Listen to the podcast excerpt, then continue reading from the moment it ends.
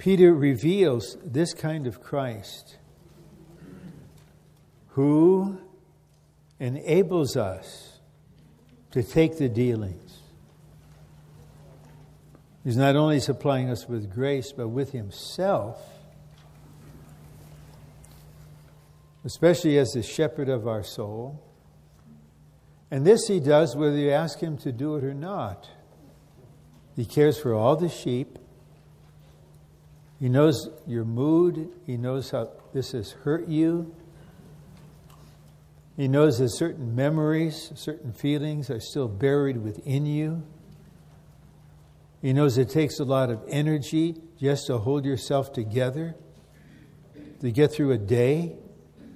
And then He knows when to touch them, how to touch them. He will release you, deliver you from all the fears. You'll cast out all the fear. And then you will find yourself and this is mysterious.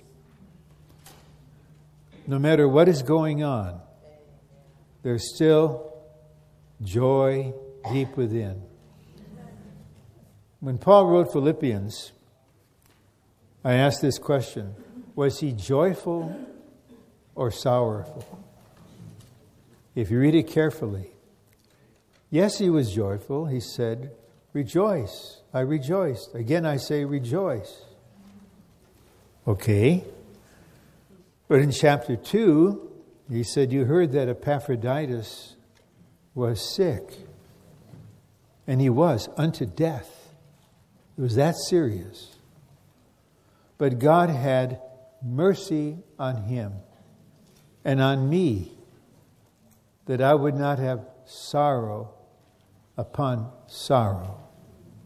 And the Lord healed him so that I would be less sorrowful. So is he joyful or sorrowful? The answer is yes. This is just part of our complications. Eventually, it'll make sense to you. Because certain things are happening and we're human. How can we not grieve? How can we not be in pain?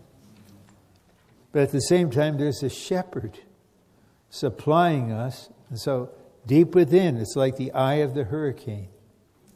There's just a sense of joy in the Lord.